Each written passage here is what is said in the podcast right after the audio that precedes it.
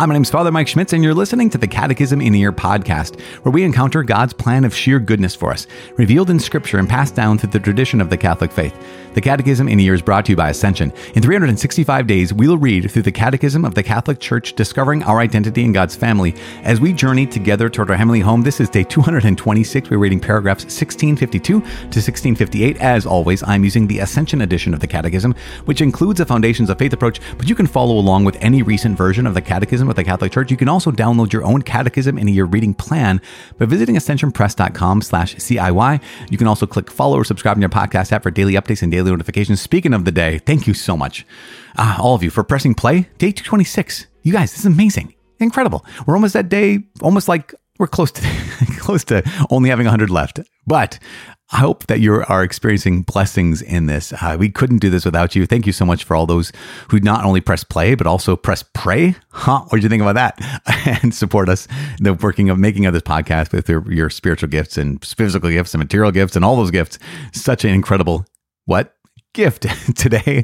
Oh my gosh. I gotta, I gotta calm it down, bro. It is day two twenty-six, paragraph sixteen fifty-two to sixteen fifty-eight. Yesterday, challenge, right? Beauty, gift of marriage, but also the challenge of marriage. Today, another challenge. And that challenge in sixteen fifty-two to sixteen fifty-four is the challenge to openness to life, to remember the four marks of God's love. It's free, total, faithful, and fruitful. There's an openness to fertility, an openness to life in marriage. In fact, we talk about it, as I said before, it's the sacrament of matrimony, but it's the sacrament of marriage and the family. And it goes hand in hand. The marriage, remember, the two, what are the two ends of marriage? The good of the spouses, like to get you to heaven, to be a saint, and the procreation and education of children. That's that's the point of marriage. That's that's that's the whole thing. That's the reason why this happens. Not to make me happy, and not uh, any other thing other than sainthood and children. And that's the point. And then also the last four paragraphs today on the domestic church, which is I just really beautiful, really, really beautiful. And then I don't know if you know this, but we've got only a couple days left in this section, in this, in this pillar. I mean, this is it. I mean, after today we have the, we have the nuggets, and we have a couple little extra, extra little Bedelios, Delio Bedelios. So buckle in, you guys. We're going to pray right now and, and continue our journey. Father in heaven. Wow. Gosh, Lord, you're good. And you are, you've given us the gift of life. All life flows from you. All life, Lord God, flows from you. Your Holy Spirit, life exists where your Holy Spirit exists.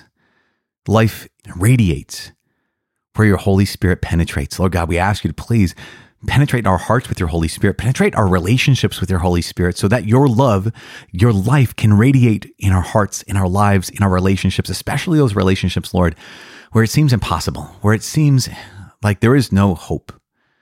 Bring us that same Holy Spirit, that same Holy Spirit of hope, the same Holy Spirit of life, the same Holy Spirit of love, so that in this broken world, with our broken hearts, we can still be holy. We can still be yours. In Jesus' name we pray. Amen. In the name of the Father, and of the Son, and of the Holy Spirit. Amen. It is day two hundred twenty-six. We're reading paragraphs sixteen fifty-two to sixteen fifty-eight. The openness to fertility. By its very nature, the institution of marriage and married love is ordered to the procreation and education of the offspring, and it is in them that it finds its crowning glory. As Gaudium et Spes states, children are the supreme gift of marriage and contribute greatly to the good of the parents themselves.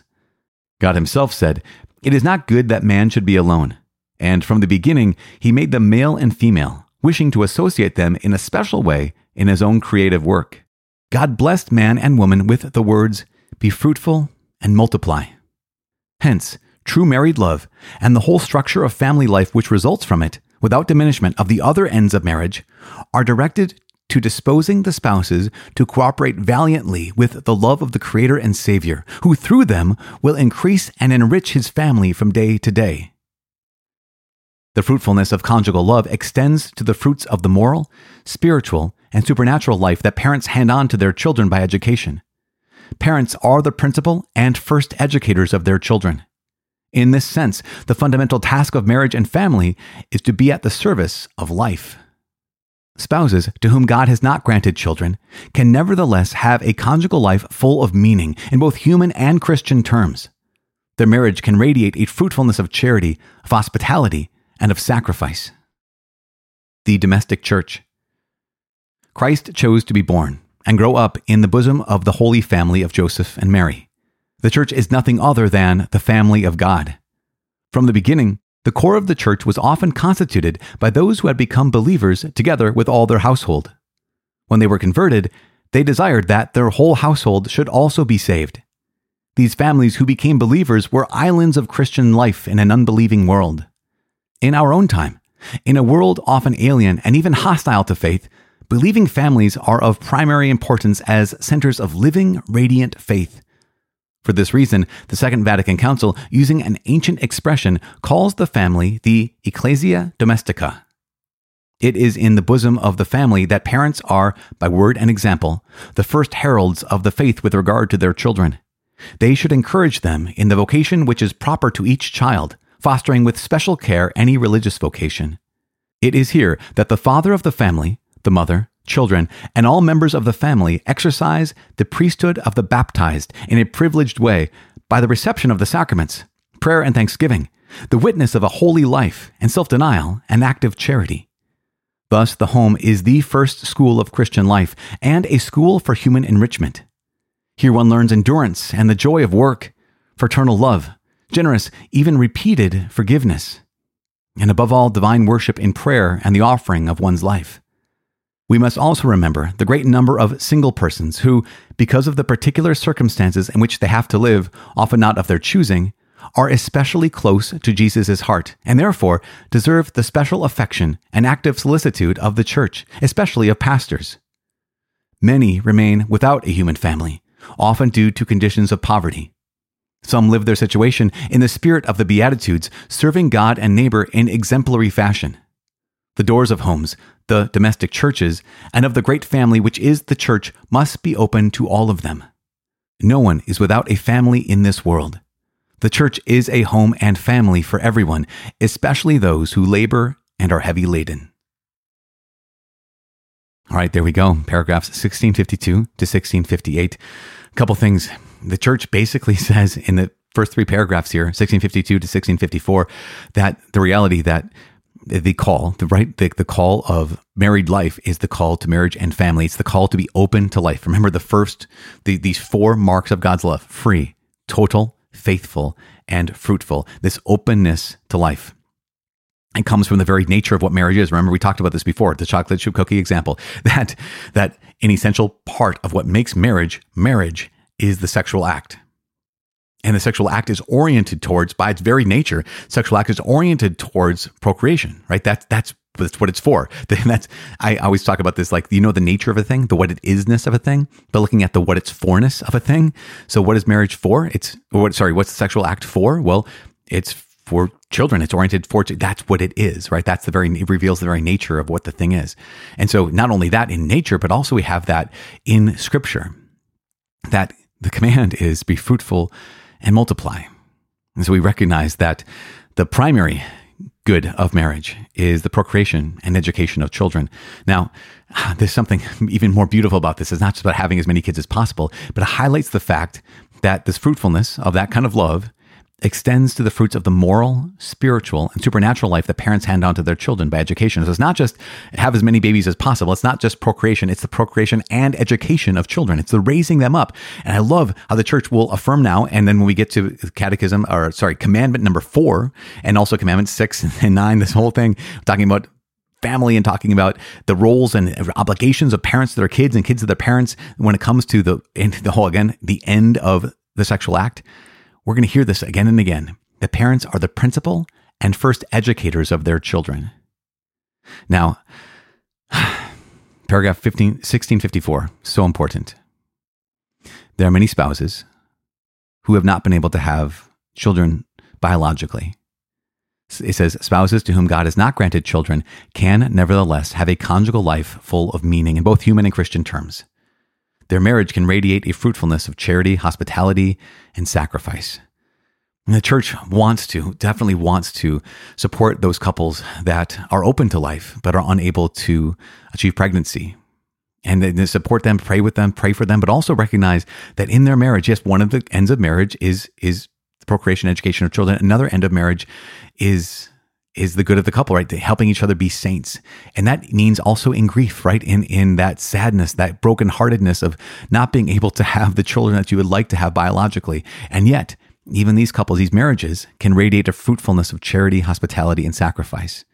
Now, I know that people are going to bring up the question of, well, what about um, other couples? What about like same-sex couples that aren't able to have children? Isn't that kind of the same thing? And the brief answer is no, it's not the same thing. And the longer answer is stay tuned for later on in the moral life, in the commandments. We're going to talk about that a little bit more fully. But just right now, just to be able to sit there, sit here with our brothers and sisters in Christ who are married, who are unable to conceive, and just to pray for them.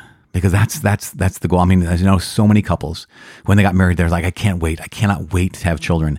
And I know the pain of so many couples who say, we've been trying to have children, and, and they hear stories about, you know, here's the, and it's sad, but here's the here's the teenager who, you know, had had sex once and now is pregnant. And they're like, wait, no, Lord, what? Here we here we are. We want to raise a child. Why? How does this happen with, here's this, you know, here's, here's this other couple and they're sixteen and all of a sudden they're pregnant, and what, that doesn't make any sense. And you're right, it doesn't make any sense. It's this broken world. And yet we do have to care for each other still. And maybe it's, maybe it's this call, maybe it's the call of like hearing about that sixteen year old couple and saying, okay, that maybe that's, maybe that's our child. Maybe that's the child that God has for us. I remember watching a documentary. It's a documentary about an athlete, but uh, he and his wife had been trying for children so long.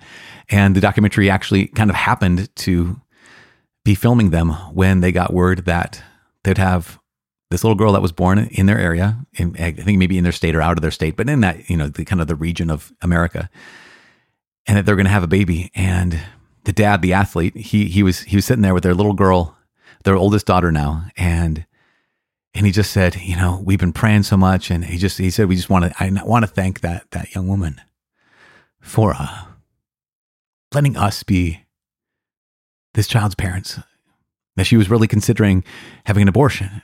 But I said, I just want to, we want to thank uh, this mom to let us be the mom and dad of this baby.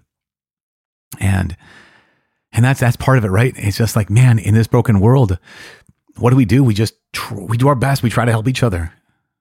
And that's it. Here's how many couples are like, we love to have kids, but there's all these, all these other couples are like, we can't have kids, where we shouldn't have these children. And like, okay, I know so many heroic couples who continue to adopt. I just actually, not too long ago, was with a family of sixteen, sixteen kids, and eight of them were, I think, biological, and eight of them were adopted. All of them were their, their mom and dad's sons and daughters. All of them were their mom, moms and dad's sons and daughters. It was amazing. It was incredible. And that's the domestic church that, that the church concludes this section with, the domestic church, which is that place where, the first place where kids learn the faith, the first place where kids learn what it is to forgive, the first place where kids learn uh, what it is to have the joy of work, that uh, fraternal love, generous, even repeated forgiveness, and above all, divine worship and prayer and the offerings of one life, one's life. The last little note here, just last little note is for those who are single and those without a family. Again, in this broken world, we need each other. In this broken world, we need each other. And there are so many people who, not just couples who wish they had a child, but there are individuals who wish they had a spouse. So many. I'll talk to so many, and there's so many in my life, and they're just, their heart breaks on a daily basis. They say, just because of, part, of circumstances of which I have no control, I never had the opportunity to get married. I wanted to, I would have, I would have, would have said yes, but never had the chance. And those who have no family of their own, you guys, again, this is why church has to be church. Because remember the line, it is not good for man to be alone. That doesn't, that doesn't automatically mean that you have to have a romantic partner, but it does mean that it's not good for us to live life alone. It's not good to be alone. It's not good to try this alone. We need each other. I know there's people in your parish that may remain without a human family. And so what do we do? Well, either we walk by them and say, oh, that stinks. Ah, oh, it's so hard. Or we step up and say, maybe we say, hey, would you want to step into our family? It doesn't always work. It's not always, it's, it's not always pretty. I have to tell you that after some trial and error, it doesn't always work. It's not always pretty. But sometimes it is. Sometimes it does. Sometimes it is beautiful, and sometimes it does work. And so if we are the family of God, if we are the people of God, if the home is the domestic church, then for those who are without a family, human family, we have to remind them what the church reminds us today. No one is without a family in this world. The church is a home and family for everyone, especially those who labor and are heavy laden. I am praying for you. Please pray for me. My name is Father Mike. I cannot wait to see you tomorrow. God bless.